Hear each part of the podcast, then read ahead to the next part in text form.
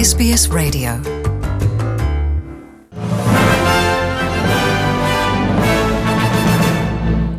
In this bulletin, A Noongar man who died in Perth prison believed to be the fifth Indigenous death in custody this year.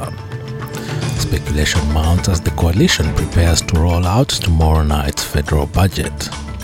And Ukrainian President Volodymyr Zelensky says he's willing to accept Russian security guarantees, including a nuclear free status for Ukraine, provided he meets with Vladimir Putin first.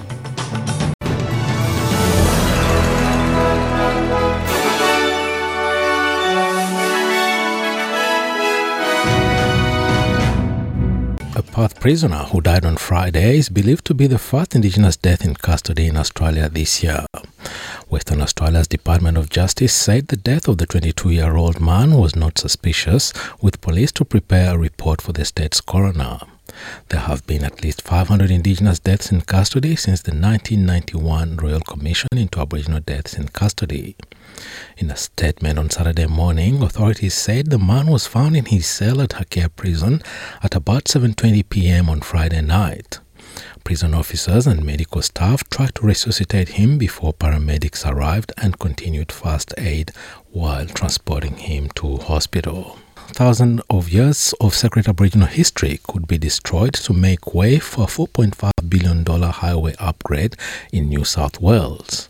The state and Commonwealth governments have unveiled plans to upgrade the stretch of highway between Katoomba and Lithgow, west of Sydney, to reduce travel time from about 40 to 29 minutes. First Nations leaders are concerned the landscape will be irreversibly damaged as the current plans will have a direct or indirect impact on 29 Aboriginal sites, seven of which, of which are deemed as being of high significance.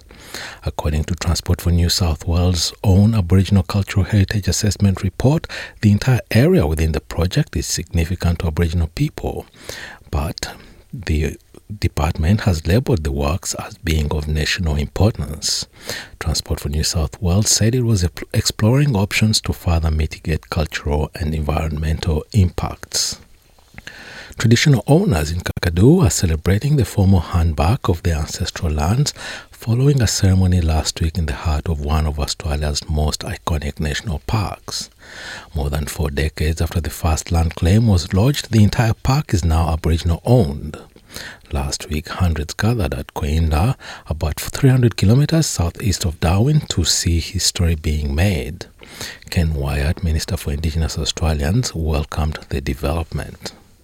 Oh, look, it, it's a great sense of total achievement by everybody. And watching the elders talk about what this country means to them was really rewarding, and hearing the emotion about having their title back.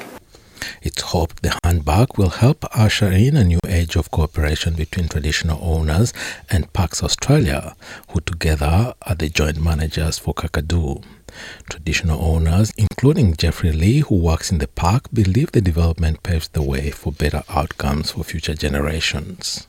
I work in the park, um, and I want to see the next generation and their generation, and all the grandkids, um, working in their country. It's a long journey and a long fight, but um, finally get there. Time and patience will get you there, and, and finally here.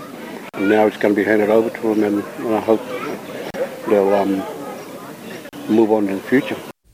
Scott Morrison says the women of Australia have established a new tradition and will be instrumental in delivering the federal government's 17.9 billion infrastructure pipeline. The Prime Minister says the projects will create 40,000 jobs across the country, driving Australia's unemployment rate even lower than the current 4%, and that women would be key.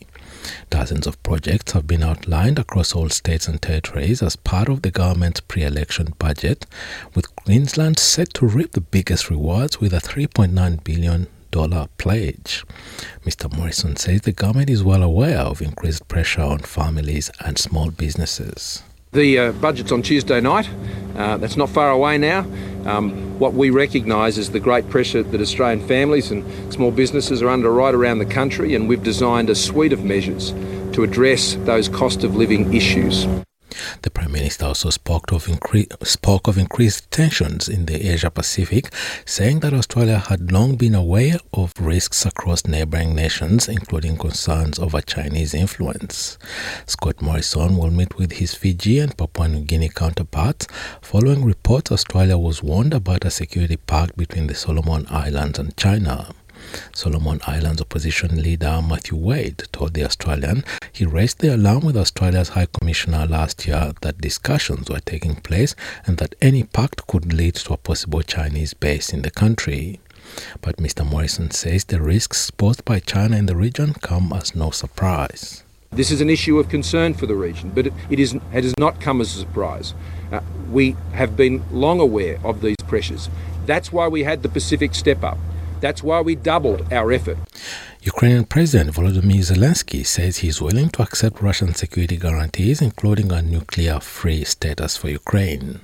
Mr. Zelensky says he wanted another paper to be produced similar to the, Buda- to the Budapest Memorandum on Security Assurances for more guarantees over a deal. The Ukrainian president says he needs to meet with Russian President Vladimir Putin if an agreement is to be reached. We must come to an agreement with the President of the Russian Federation. And in order to reach an agreement, he needs to get out there on his own two feet and come meet with me.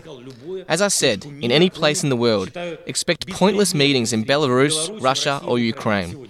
And the meetings of our delegations emphasize that they are pointless. They are more political, pointless. These are three conflicting sides Ukraine, Russia, and Belarus today. So we met and we agreed. Our agreement is enough, with signatures, with stamps, even with blood. It is enough to start the process of withdrawing forces. The late Senator Kimberley Kitching has been described as a woman of conviction who stood against injustice as her colleagues across the political divide paid their tributes. Senators convened for a special sitting earlier today to speak on a condolence motion after the Victorian Labor senator was laid to rest last week following her sudden death, aged 52, from a suspected heart attack earlier this month. Labour's leader in the Senate, Senator Penny Wong, says the late senator was an extraordinary woman and a patriot determined to serve her country. Senator Wong also acknowledged talk surrounding Labour's internal politics, in which she herself had been mentioned following claims Ms. Kitching had been bullied and shunned by those in her party prior to her death from a heart attack. Much has been said and written in the days since Senator Kitching's passing. Many are hurting and many are grieving. I understand that grief and loss can be so profound that it can provoke anger and blame. I've made my views very clear outside this place about some of that misplaced anger and blame. I will not return anger with anger or blame with blame. As my friend Senator, Senator Malarndirri McCarthy said, sorry business is very sacred. And Senator Kimberley Kitching deserves her life and legacy to be celebrated and remembered. Victorian Premier Daniel Andrews has tested positive for COVID 19 and says he will isolate for the next seven days.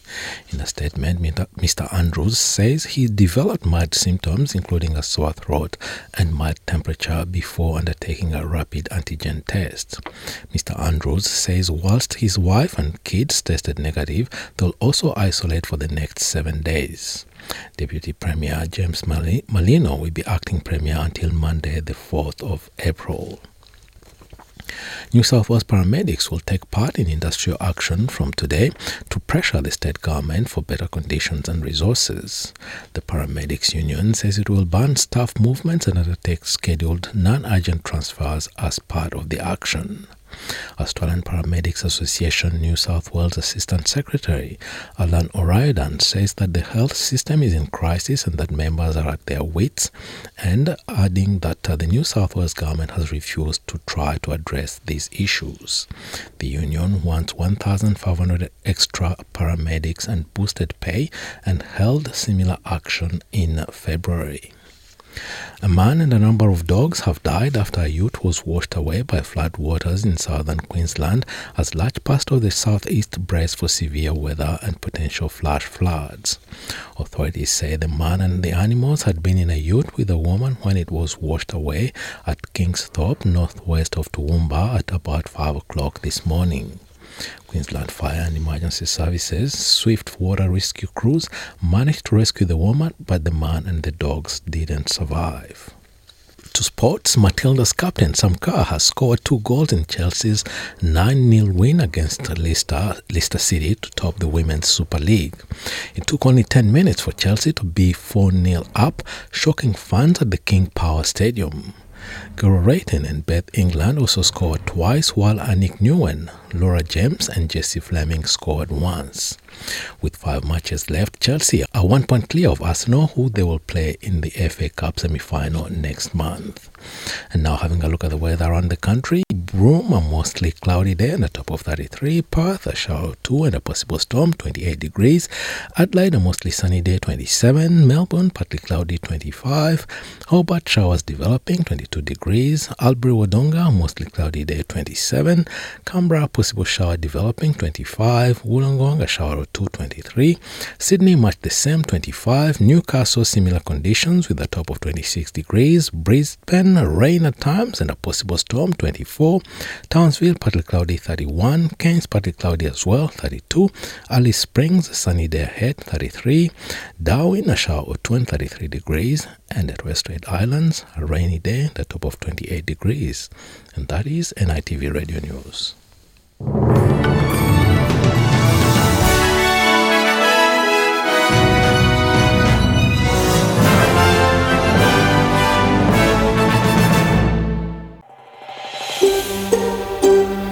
Want to hear more stories like this? Listen on Apple Podcasts, Google Podcasts, Spotify, or wherever you get your podcasts from.